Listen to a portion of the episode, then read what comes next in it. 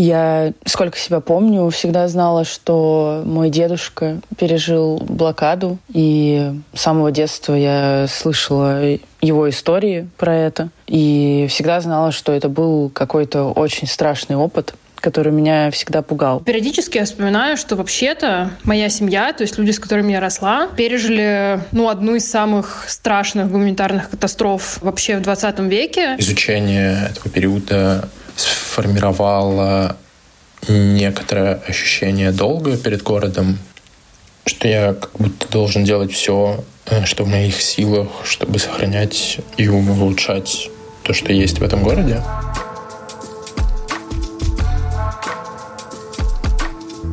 Всем привет! Это короткий подкаст «Бумаги» и с вами его продюсер Анастасия Семашкина. Я занималась подготовкой выпусков короткого подкаста последние пять месяцев. В них мы рассказывали, как меняется жизнь в большом городе, обсуждали новые тренды, вместе с героями пытались осмыслить последствия пандемии и не только. Сегодня мы подготовили для вас особенный эпизод, который станет завершающим для нашего подкаста. По крайней мере, в его привычной форме. После мы собираемся изменить это шоу, но об этом расскажем уже позже. Сегодняшний выпуск мы публикуем 27 января, и он посвящен теме блокады. В этом году исполняется 77 лет со дня полного освобождения Ленинграда от блокады. Во многих семьях есть или были свидетели этих страшных событий, сохранившие воспоминания об этом времени. Какие истории о блокаде мы знаем от наших родственников? Как их воспринимает наше поколение, которое росло через десятки лет после войны? И как это влияет на отношение к современному Петербургу? Об этом расскажут мои коллеги, сотрудники издания «Бумага» и поделятся историями о родственниках, которые пережили блокаду. Я сколько себя помню, всегда знала, что мой дедушка пережил блокаду, и с самого детства я слышала его истории про это, и всегда знала, что это был какой-то очень страшный опыт который меня всегда пугал. Это Саша Шаргородская, шеф-редактор «Бумаги», а также ведущая другого нашего подкаста «Молодость. Все». Она рассказывает, что для нее и ее семьи тема блокады всегда была значимой. Когда началась война, дедушке Саши было 4 года, и в 1942 году он был эвакуирован в Сибирь и вернулся в город уже после блокады. Он остался в блокадном городе вместе со своей матерью,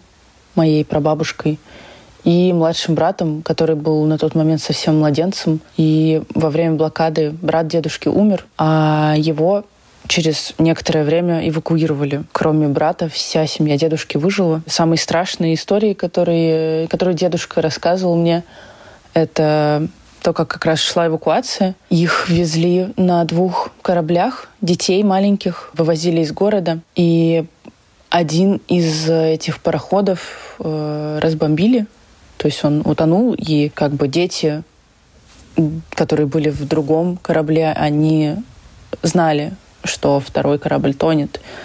Дедушка был в другом корабле, и когда я слышала эту историю, у меня всегда был просто жуткий ужас. Я помню, как впервые ее услышала. В школе нам э, задали написать сочинение про своего родственника, который пережил войну. И мы пошли с дедушкой в музей на площади Победы, э, и он там ну, как-то э, комментировал эту экспозицию и рассказывал свою историю. Ну, мне было, наверное, лет семь или восемь.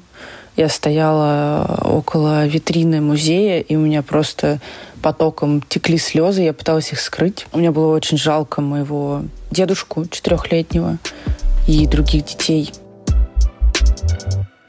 Еще одна история, которую часто рассказывала Сашин дедушка, про то, как в блокадную зиму у них украли продовольственные карточки. Семью спас незнакомый мужчина, который выписал новые карточки. Дедушка Саша всегда с большой благодарностью вспоминал об этом человеке и просил внуков помнить об этой истории. Когда в школе или там по телевизору рассказывали все эти истории про блокаду, а поскольку я выросла в Петербурге, про это рассказывали очень много, были все время какие-то экскурсии, какие-то уроки тематические. Мне всегда казалось, что это вообще не про это что блокада — это что-то настолько страшное, что э, ну, об этом не хочется говорить с каким-то вот этим пафосом, придыханием, там какие-то концерты устраивать. Я никогда до сих пор не читала там, блокадную книгу или какие-то подобные истории, потому что ну, мне очень сложно это читать. Э, я думаю, что когда-нибудь я это соберусь, сделать, но пока не очень готова. То есть я даже начинала, но слишком как-то это все сложно идет.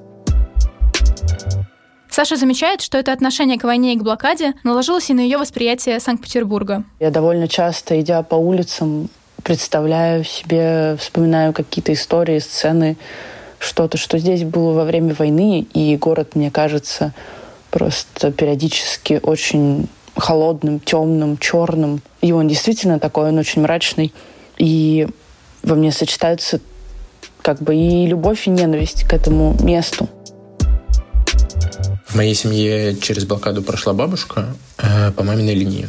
Деда по маминой линии успели вывести. Э, его и его родных спасло то, что отец семьи был военным, и он через какие-то связи всех их э, вывез в Арзамас. Это Никита Пахарев, новостной редактор «Бумаги». А рассказывает он о своей бабушке, Майе Станиславовне, которой сейчас 84 года. Блокадная история моей бабушки, мне кажется, достаточно ироничной. Ей было пять лет, когда началась война. Вся ее семья осталась в Ленинграде, и вот именно здесь я хочу сделать маленькую ремарку о себе и объяснить ироничность истории. Я всю сознательную жизнь э, очень люблю сотрудников силовых ведомств, и в частности ФСБ, которая, наверное, по факту является преемником КГБ. И буквально несколько лет назад, только несколько лет назад, я узнал, а, благодаря чему бабушка выжила во время блокады. Оказалось, что, наверное, именно благодаря КГБ я имею возможность сейчас записывать эту историю и как бы вообще существовать. Дело в том, что отец бабушки был КГБшником и работал кем-то вроде директора по безопасности на заводе Светлана.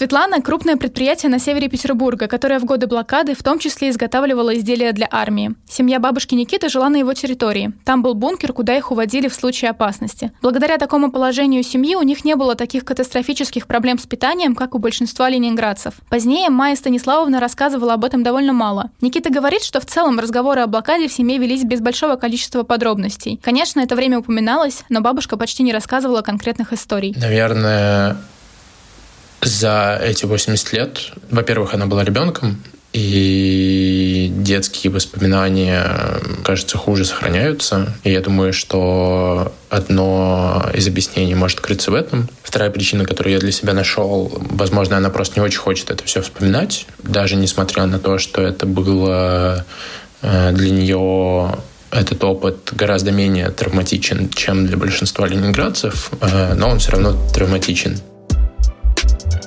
Никита вспоминает, как в детстве впервые столкнулся с понятием блокады. Во время какого-то из обедов э, я капризничал и не хотел есть. Э, естественно, что мне рассказали про там, блокадную норму хлеба и про то, как это было тяжело, и про то, как нужно ценить еду. Около пяти лет назад Никита заинтересовался историей в целом и этого периода в частности. И это тоже повлияло на его отношение к блокаде. Думаю, что я могу описать его двумя словами. Это трепет и ужас. Я помню, что меня очень сильно впечатлил э, блокадный дневник Елены Скрябиной, русской литературоведки. Особенно описание первой осени в блокадном городе. Я помню, что там были такие строчки, что смерть стала абсолютно обыденным явлением, и к ней появилось полное равнодушие, ведь там, не сегодня, завтра такая участь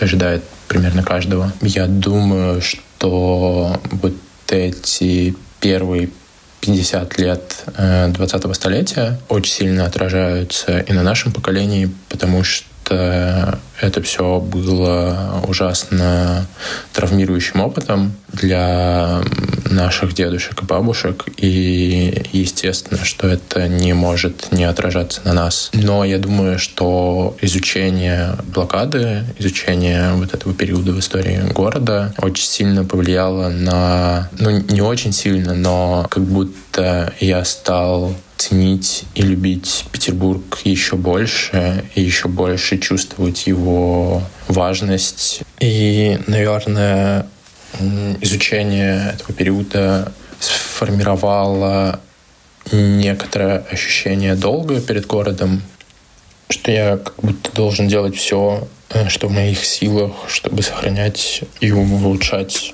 то, что есть в этом городе. История моей коллеги Аси Сеничевой, директорки отдела спецпроектов бумаги, также тесно связана с блокадой. Когда началась блокада, бабушка Аси по папиной линии, Зоя Ивановна, была уже довольно взрослой и работала в управлении МВД. Бабушку и дедушку Аси по маминой линии, Валентину Васильевну и Олега Аркадьевича, блокада застала, когда они были детьми, в возрасте 6-8 лет. Через некоторое время они были эвакуированы из Ленинграда. Вот что Ася вспоминает про своих родственников, заставших блокаду. Они достаточно много все говорили про то время. А, в целом не боялись про него рассказывать, хотя описывали, в общем, довольно страшные факты и про холод, и про голод, про то, как э, они собирали крошки с пола, про то, как замерзали, но были некоторые удивительные истории, например, про то, как моя бабушка, которая была вот уже достаточно взрослая, ей было где-то в районе 20 лет, она жила не в центре, но при этом, как она рассказывает, зимой они ходили пешком из района Ржевки в центр Петербурга в театр. И кажется невероятным сейчас, что в тот период в осажденном городе могли, во-первых, работать театры, и люди могли играть там какие-то спектакли. Это, во-первых. А во-вторых, что люди могли туда ходить, будучи голодными, будучи замерзшими. Они находили время для того, чтобы сходить в театр и как-то насладиться искусством. Ася росла и училась в Петербурге, и довольно много слышала о блокаде и в школе, и в семье. Однако, по ее словам, хотя в детстве она и понимала, какие страшные вещи происходили в городе в то время, ей было трудно соотнести их с реальной жизнью. Теперь же Ася начала относиться к блокаде более осознанно. Ну, например, когда я смотрю новости и слышу о каких-то гуманитарных катастрофах, которые происходят сейчас в мире. Мне кажется, что это так кошмарно, но при этом так далеко от меня. Но периодически я вспоминаю, что вообще-то моя семья, то есть люди, с которыми я росла, пережили ну, одну из самых страшных гуманитарных катастроф вообще в 20 веке. И вот я общаюсь с этими людьми, они живы, они рассказывают те истории, конечно же, они были травмированы во многих смыслах, эм, но, тем не менее, они это пережили. И, в общем, вот, вот эти слова про героизм, которые раньше для меня наверное, были просто словами. Сейчас это все для меня приобретает какие-то другие значения, и кажется, что я начинаю относиться к этому историческому событию как к чему-то ну, невероятно масштабному, что э, я могу прочувствовать и чему я могу придать большое значение в соотношении со своей там, нынешней жизнью. На этом все. Это был завершающий эпизод короткого подкаста «Бумаги». Но мы на этом не прощаемся. О будущем шоу мы расскажем вам чуть позже. А пока подписывайтесь на другие подкасты «Бумаги». Например, научное шоу Science Bar Hopping, подкаст про возраст, молодость, все или про жизнь с онкозаболеваниями волосы отрастут. И, конечно, следите за обновлениями на нашем сайте и в соцсетях. Спасибо, что слушали нас, и пока!